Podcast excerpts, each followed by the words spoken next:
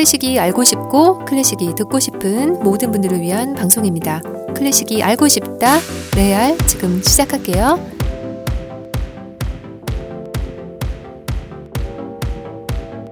안녕하세요. 피아니스트 클래식 연구가 안인모 안님이에요. 반갑습니다. songwriter 데이브니어 데님입니다. 클래식 좀 알아야지 하는 분들 잘 오셨습니다. 또 난 잘 아는데 하는 분들 역시 잘 오셨습니다. 클래식 알고 싶다 온오프라인 서점에서도 또 유튜브에서도 만날 수 있습니다. 새로운 에피소드들 또 네이버 오디오 클립 등등에서도 확인하실 수 있네요.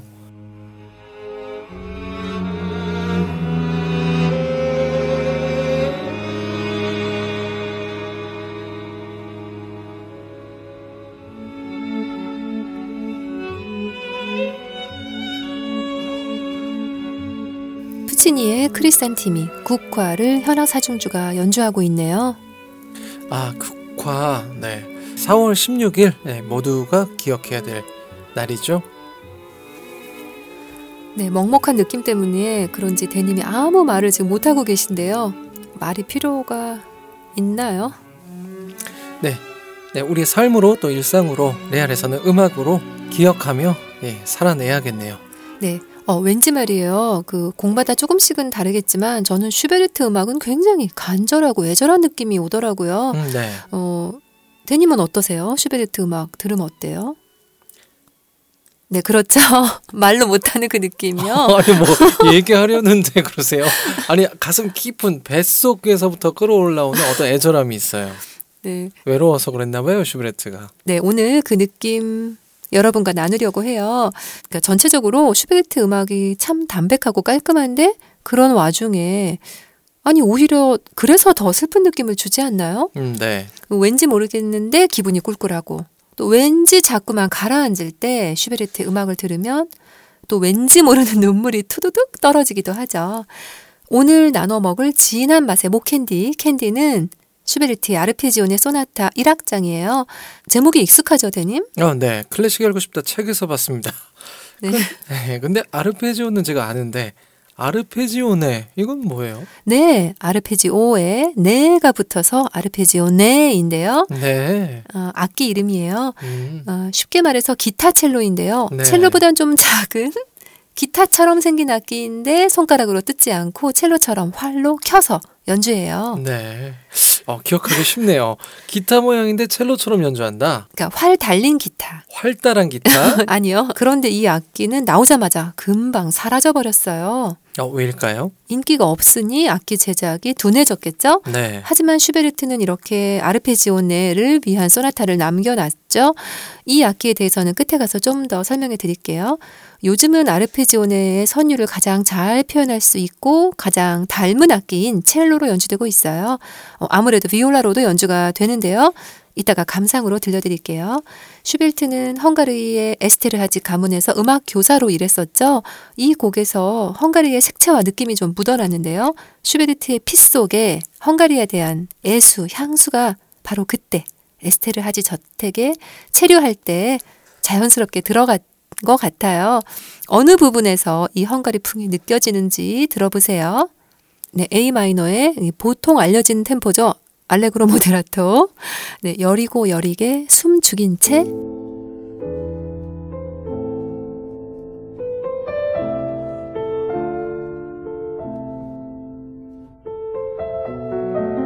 피아노가 피아니시모로 이 소나타의 제1주제인 새드송을 노래합니다.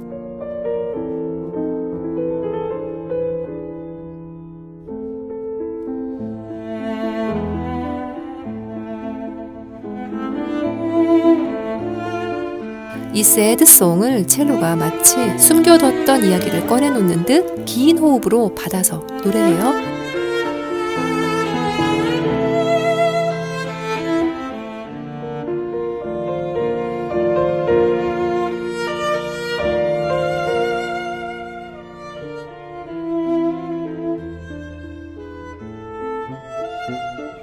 팔분음표와 팔분 쉼표가 교차하며 리듬감 있게 경과구를 지나가요.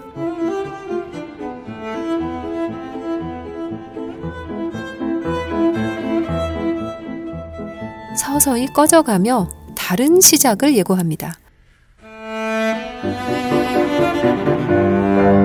이제 제2주제인 조이송을 노래해요. 이번엔 첼로가 먼저요. 제1주제인 새드송보다 밝고 명랑하죠?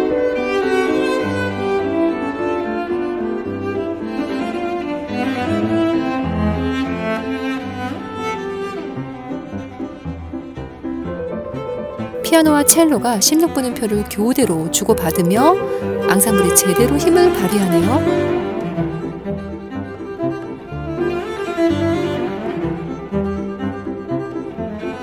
어, 그런데? 갑자기 등장한 E 플랫, 넌 뭐니? 마치 외계 생명체와도 같은 이 E 플랫은 초대받지 않은 손님처럼 나타나서 잔뜩 이질감을 베풀고는 사라집니다.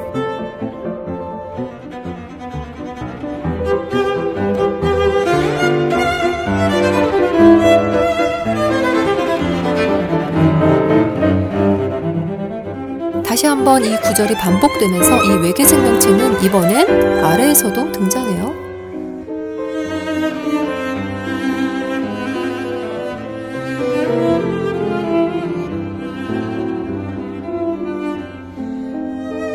이 플랫이 세포 복제를 한 듯 계속 나옵니다.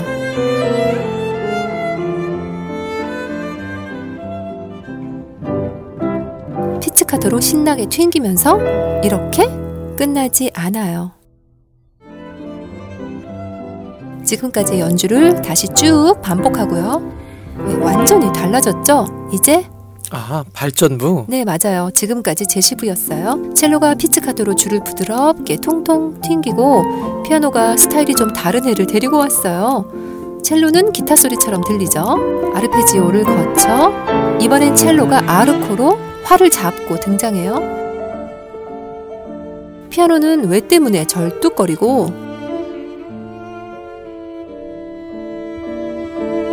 상당히 우울하게 흘러가는데요.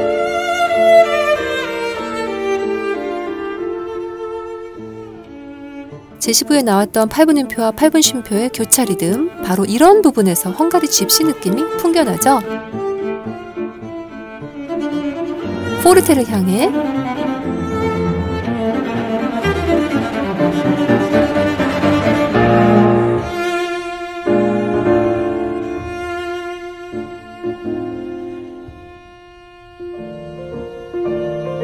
피아노는 다시 절뚝절뚝 다시 장조의 분위기를 툭 던지고 어, 저는 이 리듬 이거 나올 때마다 너무 재밌어요. 이럴 때 달려간다고 하죠. 피아노의 왼손이 리듬감 있게 몰고 갑니다.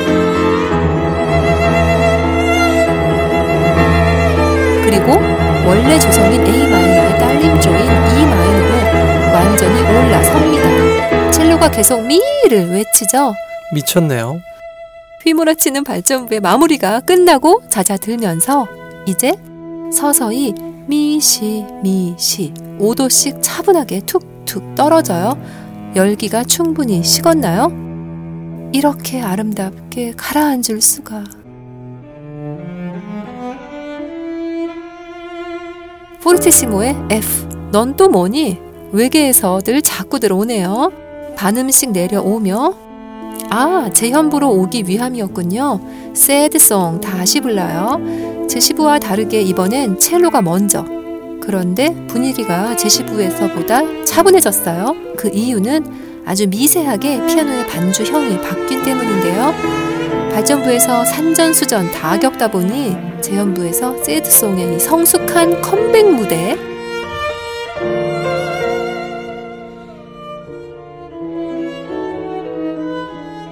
제 2주제인 조이송도 제시부 때와는 다른 조성에서 노래하고 있어요.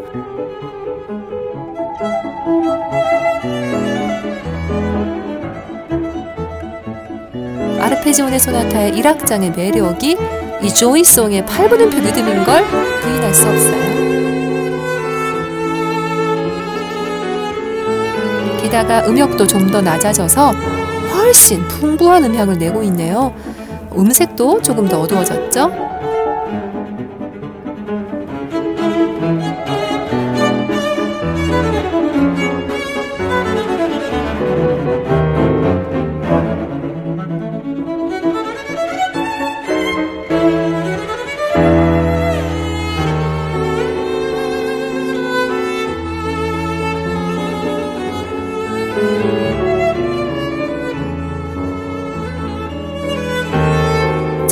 숨가쁘던 조이송도 지쳐갑니다.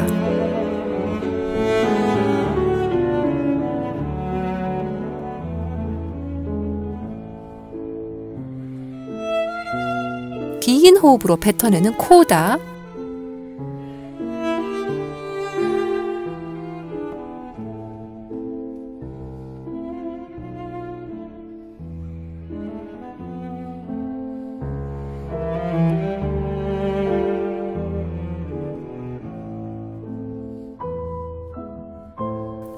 터덜터덜 걸어가는 피아노, 그리고 그 뒤를 따르는 첼로.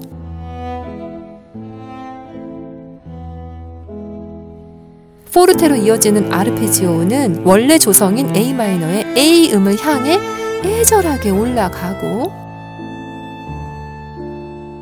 피아니시모까지 왔어요. 숨이 턱에 받쳐요. 끊어질 듯? 마지막 힘찬 포르티스본을 뿜어내며 끝냅니다. 지금까지 요요마와 에마뉴엘 X의 연주였어요. 와, 우리 레알 캔디 들으시는 청취자분들 오늘 같은 이런 해설 들으시면 정말 소나타 형식이나 뭐 이런 것들 너무 잘 아시게 될 것 같아요. 다행이네요. 제가 예전 방송 들어보니까 예전에 제가 아님을 정말 많이 띄워드렸더라고요. 근데 요즘 제가 너무 하지 않았던 것 같아서 좀 죄송한 마음이 들더라고요. 네, 띄움에도 간격이 필요해. 네. 아무튼 아우 대단합니다. 정말 초심으로 제가 돌아가겠다는 생각이 들었고요. 아무튼 저 소나타가 진짜 어렵게 느껴졌었는데 특히 피아노 소나타도 아니고 첼로 소나타라고 하면 거부감이 없잖아 어, 있었는데 네, 예. 네. 근데 이 아르페지오네 소나타 요거 참 쉽네요. 네. 참 쉽죠잉? 그러네요. 네, 이 곡에서 아르페지오가 구간 구간 들렸잖아요. 이 아르페지오가 구간과 구간을 엮어주는 본드 역할을 좀 하는데요. 아르페지오네는 첼로보다는 두 줄이 많은 여섯 줄이에요. 아르페지오를 아주 아름답게 연주하기가 편하다고 해서 아르페지오네라는 이름이 붙은 것 같아요. 네. 그러니 슈베르트도 당연히 이렇게 아름다운 아르페지오 본드로 여기저기에 착 갖다 붙인 거죠.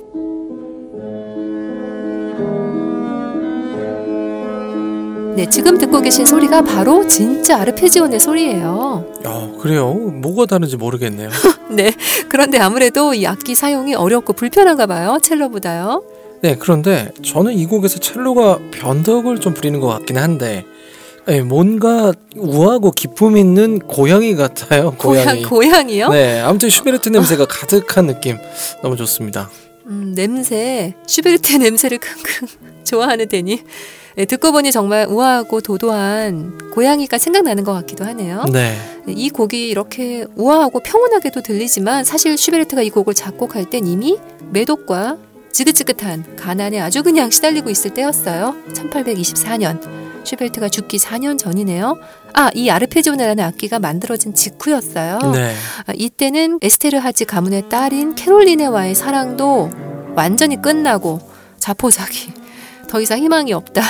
헝가리에서 이 돌아온 직후였죠. 한 달 후. 그러다 보니 슈베르트의 마음은 더없이 공허하고 아픈 상태였죠. 야, 참 그런 힘든 상황을 만나야 또 이렇게 아름다운 곡도 만들어낼 수 있는 거 아닌지. 어, 데님도 송라이터니까 그 많은 사랑의 경험치들이 피가 되고 살이 되지 않았을까요? 노래 작곡에. 아, 그리고 티엔콩님 인스타그램에 좋은 그 인생 명언이 많던데요. 바로 어제 제가 이런 문장을 봤어요. 고통은 우리를 깊게 만들어주고 우리의 색이 더 빛나게 해주며 우리의 말이 더 크고 멀리 공명하도록 해준다. 야, 이거 진짜 멋진 말이네요. 정말 마음에 와닿아요. 네, 그래서 하트 눌렀어요. 음, 네. 근데 이거 어, 누가 한 말이에요? 네, 앤 라이스라는 작가인데요. 영화 뱀파이어와의 인터뷰에 원작을 쓴 소설가더라고요. 고통에서 피어난 뱀파이어. 네, 그리고 어, 이런 말도 제가 찾아봤어요. 고통은 사람을 생각하게 하고 생각은 사람을 지혜롭게 하며 지혜는 삶을 견디게 한다. 야, 다 좋은 말이네요. 우리 티엔콩님 인스타그램에는 명언이 가득 있네요. 어쨌든 슈베르트가 힘들긴 했을 텐데 그래도 이렇게 아름다운 곡을 짓고 있었을 거 생각하니까 야 이거 뭐 더 마음이 짠해지네요. 뭐 슈베르트뿐 아니라 많은 작곡가들이 고통을 안고 껴안고 창작을 했죠. 뭐 오히려 고통스러울 때 고통스러우니까 고통이 크니까 되려 창작을 했다고 봐야 할 것 같아요. 네. 네, 지금까지 레알 피플 들으시면서 데님이 또 그렇게 느꼈으리라 생각해요. 네? 왜 제 생각을 안님이 조정하시죠? 네. 참, 이 아르페지오네 소나타 사연도 많고 매력도 많은 곡이죠? 네. 음, 여러분도 혹시 오늘 이렇게 슈베르트의 간절한 음악이 필요하지 않으셨나요? 어, 조용한 곳에 잠시 홀로 앉아서 오늘은 아르페지오네 소나타와 함께 하시는 것도 좋을 것 같네요. 어, 이 아르페지오네 소나타 오늘 여러 첼리스트의 연주로 들려드리는데요. 아까 말씀드렸던 것처럼 비올리스트의 연주도 있고요. 또 푸른바다 칠사님께서 플룻에 관심 있으시다 해서 플룻 연주로도 가져왔어요. 꽤나 길어질 것 같은데 꼭 다 들어주세요. 음, 네. 슈베르트의 아르페지오네 소나타 1악장. 네, 아님이 예전에 슈베르트가 기타로 작곡을 많이 했다고 하셔가지고 아르페지오네 도 뭔가 슈베르트가 쓱쓱 했을 것 같은 느낌이 듭니다. 클래식 알고 싶다. 고독하지만 자유롭게 낭만 살롱 편 책에 이런 내용들 가득 들어 있습니다. 아직 접하지 못하신 분들 꼭 구입해서 읽어보시면 좋겠네요. 주변에도 추천 부탁드리고요. 네, 클래식 알고 싶다. 방송 어떻게 들으셨을까요? 댓글창에 여러분들 또 이야기들 나눠주시기 바랍니다. 또 후원해주시는 모든 분들께 진심으로 감사드리고요. 여러분들의 응원과 후원은 저희 방송 제작에 엄청난 힘이 되고 있습니다. 함께 해주시는 모든 분들 감사드립니다. 저희는 또 좋은 음악과 이야기로 찾아뵐게요. 피아니스트 아닌 뭐 송라이터 데이브니요. 좋은 것만 드립니다. 고맙습니다. 고맙습니다. 대님 제가 소중한 한 표를 행사했거든요. 오, 그렇죠. 완전 행사했어요. 잘하셨습니다. 네, 그런데 저도 이제 마스크 쓰고 네. 투표하는 거니까 인증샷 정말 찍고 싶었는데요. 너무 부끄러운 거 있죠? 그냥 왔어요. 네, 사진은 못 찍으셨지만 아님 찍으신 분 되셨길 바랍니다. 첼리스트 다니엘 샤프란과 피아니스트 리디아 페치르스카야예요.